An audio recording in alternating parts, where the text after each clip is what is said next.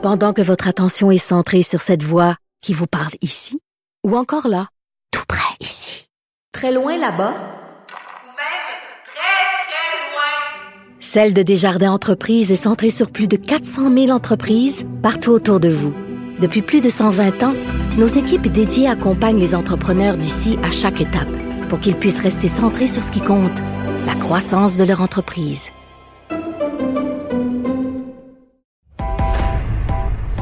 Il connaît tous les dessous de la politique. Chef du bureau d'enquête de l'Assemblée nationale. Antoine Robitaille. Là-haut sur la colline. Là-haut sur la colline. Cube Radio. Bon lundi malgré tout. Aujourd'hui à l'émission, Nadine Giraud, la ministre des Relations internationales du Québec, songe à inviter au Québec la nouvelle vice-présidente américaine, Kamala Harris. On sait que Mme Harris a fait une partie de ses études secondaires à Montréal. Aux yeux de Mme Giraud, il est certain que lorsqu'il sera question du Québec à la Maison-Blanche, Mme Harris aura une oreille attentive. Le départ de Donald Trump se traduira, selon elle, en plus par un adoucissement de la relation entre le Québec et les États-Unis et amènera plus de prévisibilité. Mais d'abord, mais d'abord, c'est lundi, alors c'est la chronique Consti. On s'érotise une question constitutionnelle à la fois. La traduction constitutionnelle. La question constitutionnelle. Bonjour Patrick Taillon, Bonjour Antoine. notre chroniqueur constitutionnel et accessoirement professeur de droit à l'Université Laval. Beaucoup de sujets aujourd'hui, c'est intéressant. Commençons d'abord par le sujet qui s'impose, les élections américaines. Est-ce qu'il y a des leçons à tirer pour le Québec et le Canada? Ben oui, parce que euh, des élections en temps de pandémie, de distanciation sociale, euh, ça mérite euh, d'être observé. Et euh, nous avons surtout à Ottawa un gouvernement minoritaire. Donc à tout moment, on pourrait se retrouver en élection. Et euh, on le voit en tout cas, la, la combinaison d'un vote postal et d'un vote en, traditionnel en bureau de vote, euh, ça a plutôt bien fonctionné, mais il y a quand même des aspects à surveiller. Euh, traditionnellement, plus on multiplie les, les manières de voter, plus ça demande beaucoup de contrôle sur le plan de la gestion de la liste électorale. Assurer l'intégrité de la liste électorale, éviter que une personne vote euh, par la poste puis ensuite se présente au, au bureau de vote. Euh, ça, ça semble avoir été plutôt euh, bien, mais c'est les aspects temporels hein, qui ont été les plus problématiques. Ben C'est-à-dire oui. qu'à partir du moment où on accepte le le vote euh, par correspondance, ben jusqu'à quel moment on, on accepte les enveloppes, jusqu'à quel moment on les ouvre? Alors ça, ça semble vraiment un point à, à surveiller. Peut-être deuxième leçon aussi, c'est c'est- c'est le débat euh, des, des, des jours actuels. Hein. Qu'est-ce qui arrive lorsqu'on on ne concède pas la défaite? Oui. On a affaire à un président sortant qui refuse pour le moment, Refuse le résultat. Qui refuse le résultat. On n'a jamais vu ça ici. Même, même le référendum de 95 qui s'est joué sur un cheveu. euh, Le soir même, je pense. Ah oui, le soir même, là, il y a eu une, de la part de, de Jacques Parizeau de façon acrimonieuse, mais quand même, il avait accepté le résultat. Et euh, ce qui est intéressant, c'est de, de voir que dans le système de séparation rigide des pouvoirs, le système présidentiel américain, le fait que le, le perdant soit mauvais perdant, puis ils veulent pas euh, reconnaître la défaite, ça a pas beaucoup de conséquences. Mais dans le nôtre, c'est tout le contraire. Dans un régime parlementaire, il y a personne qui peut sortir le, le premier ministre en place, sauf le lieutenant-gouverneur ou le gouverneur général. Et en vertu des conventions constitutionnelles, il n'y a aucune légitimité. C'est ça. Donc, si, on, si Trump était plutôt premier ministre du Canada, mais en fait, il resterait aux commandes jusqu'à l'ouverture de la Chambre des communes et le discours du trône. Il n'y a que le discours du trône qui pourrait matérialiser euh, le fait qu'il n'a plus la confiance de la Chambre. Et on l'a vu dans des parlements minoritaires, c'était plus euh, légitime, si je peux dire, d'agir ainsi, mais au Nouveau-Brunswick, en Colombie-Britannique, dans les dernières années, les sortants ont voulu tenter leur chance. Sollic- ils ont sollicité un, un vote de confiance qu'ils ont perdu. Et, et donc, ça a retardé la transition. C'est fascinant de voir comment la, la nature présidentielle ou parlementaire fait une énorme différence quant à la question de savoir euh, si euh, il est obligatoire de, de reconnaître sa défaite. Euh, dans notre système à nous, il y a une espèce de, de fair play, de coopération qui est nécessaire. Sinon, il faut aller devant la chambre, puis ça prend du temps, ça, et ça retarde un peu le, le- le fonctionnement de l'État. Mais les usages et les conventions ont quand même de l'importance aux États-Unis. On sait que le discours de concession de- du, du perdant est très important.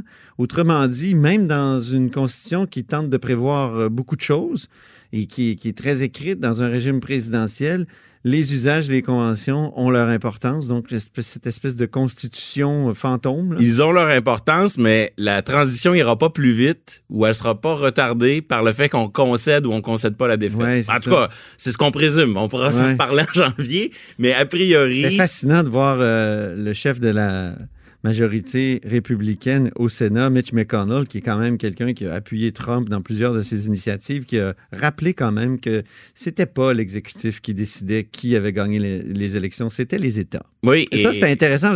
La nature fédérale fondamentale des États-Unis ressortait à ce moment-là.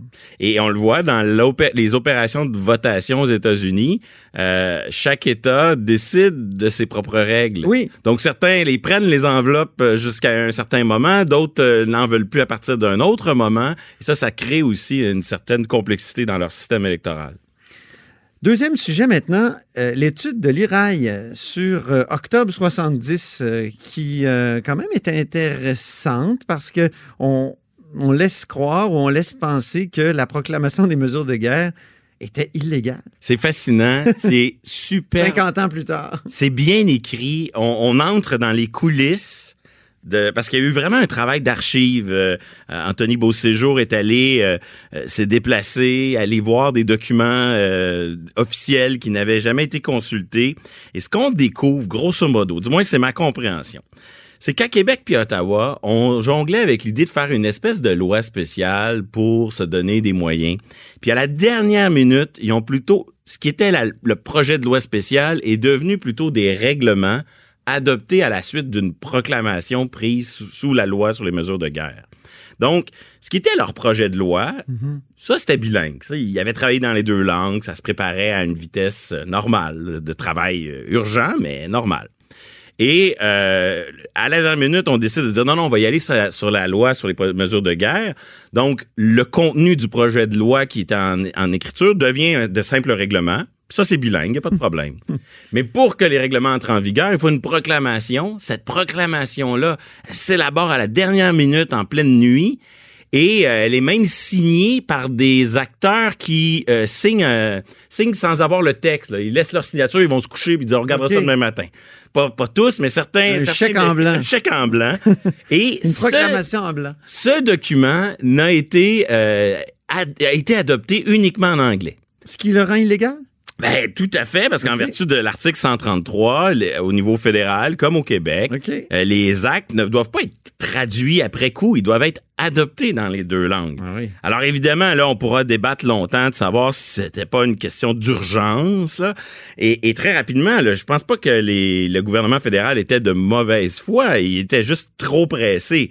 Euh, dès le lendemain, ils font venir euh, des traducteurs pour que tout ça soit traduit au moment de la publication. Hein, C'est important de comprendre. On adopte un texte, puis ensuite on le publie. C'est ça. Et la publication de la proclamation a été faite dans les deux langues. C'est pas pour rien que la découverte qu'a fait Anthony Beauséjour était pas si évidente, là, parce que si on regarde juste ce qui a été publié, c'est bilingue. C'est ce qui a été adopté qui ne l'a pas été.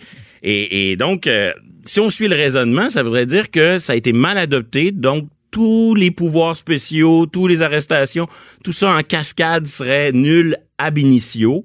Alors évidemment, on, on se Hey, ça demande... me fait penser à la requête du barreau du Québec qui, qui, qui était allé dire que toutes les lois du Québec étaient justement euh, non constitutionnelles. Pourquoi? Parce qu'elles étaient adoptées, euh, elles n'étaient pas adoptées selon l'article 133 de la Constitution dans les deux langues où il n'y avait pas une, une co-rédaction linguistique. Mais c'était traduit après coup. C'est à peu près le même argumentaire. C'est-à-dire que le barreau, lui, il allait beaucoup plus loin. Il allait chaque étape du, projet, de- du processus législatif, faudrait qu'on débatte en anglais et en français. Ouais. Là, l'étude de l'IRAI pointe simplement l'étape de l'adoption. Mais on est dans la même logique et moi, ça me fait surtout penser à un célèbre, un célèbre avis de la Cour suprême de 1985 au Manitoba Ouais. où on invalide dans un seul coup Oui. un seul coup de crayon toutes les lois, les décrets, les règlements du Manitoba de 1890 à 1985 parce que tout ça a été adopté uniquement en anglais. Donc, si c'est vrai pour les lois et les règlements du Manitoba, ben, a priori, c'est vrai aussi pour octobre 70. Reste à voir, là, évidemment, qu'est-ce que peuvent être les, les suites de ça. Il y a des, les gens qui ont été victimes de ces arrestations-là ont déjà été, euh, ont déjà été indemnisés par différentes manières dans les années qui ont suivi. C'est difficile de remettre le dentifrice dans le tube, Là. Mais ils ont touché à un point. Et, et, bon, c'est intéressant parce qu'ils ont touché à cette découverte qui est vraiment fascinante, mais c'est intéressant aussi dans la manière dont c'est écrit. On est vraiment dans les coulisses. Euh, C'est, c'est un- une étude à lire vraiment très intéressante. Intéressant. Et il y a un projet de loi sur le CRTC qui a été déposé aussi par euh, le ministre Stephen Guilbeault. Oui, euh, le temps file, mais ça, il va falloir en reparler, Antoine. C'est un dossier hyper important parce que il y a le débat, il y a la pointe de l'iceberg. là. Il faut assujettir les GAFA. OK, ça, c'est consensuel. C'est Juste le titre Conseil de la radio-télédiffusion du Canada, là, c'est Ouais. déjà euh, dépassé un peu. euh. C'est le truc dont tout le monde parle. Ouais. Mais attention, c'est un dossier de souveraineté culturelle au, au plein, euh, dans tous les sens. Mais oui. Autrement dit, la, la- la souveraineté du Canada de assujettir ses GAFA à des règles, mais c'est aussi un enjeu de souveraineté culturelle dans qui au Canada s'occupe de la culture? Est-ce uniquement Ottawa? Est-ce Québec et Ottawa? Et là, euh, je le dis souvent, le partage des compétences, oui, c'est du droit, mais c'est aussi de l'action politique. Puis quand il y a un gouvernement qui se met à ratisser plus large, à occuper son champ de compétences, mais souvent, il éclipse l'autre. Et là, ce qui est en train de se passer, c'est qu'Ottawa est en train de mettre son pied à terre, puis de mettre son drapeau et dire la réglementation des grandes entreprises de diffusion sur l'Internet, ça va être mon affaire. Alors, que le comment, Qué- le gouvernement ici, euh, Legault, comment Québec va réagir? culturelle. Comment Québec va réagir? Voilà un sujet consensuel. Je suis sûr que de Dominique Andelade à Pascal Bérubé, il y a moyen à l'Assemblée nationale d'avoir un très fort consensus. Comment Québec va jouer, occuper? On va sur la taxation, on a posé des gestes. Mais est-ce qu'on va regarder la parade et laisser Ottawa agir seul? Et comment on va s'impliquer? C'est un, dossier hyper important pour les prochains mois. On va, on va y revenir certainement. Hyper important pour le Québec euh, en général aussi. hein. Mm. Mais euh, on a hâte d'en reparler avec toi.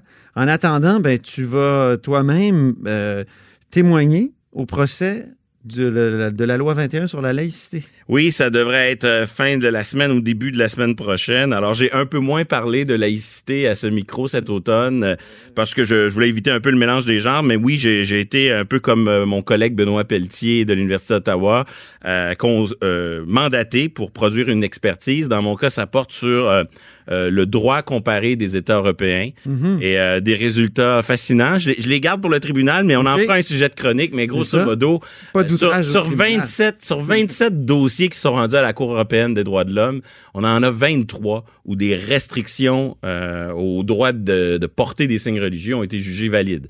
Donc, euh, on peut aimer ou ne pas aimer la loi 21, mais euh, de là à dire que le Québec est le seul exemple au monde à aller aussi loin, ben non, on voit qu'en Europe, La Cour européenne de justice, là, dont Oui. on parle. donc. on voit en Europe une succession de cas. Et ce qui m'a surpris le plus, on en reparlera, c'est les décisions dans le domaine de l'enseignement où le débat euh, se pose vraiment dans des termes très, très, très différents de ce qu'on entend ici dans l'espace public. Peut-être qu'on est plus européen que nord-américain dans ce cas-là, sur ce plan de, de la laïcité?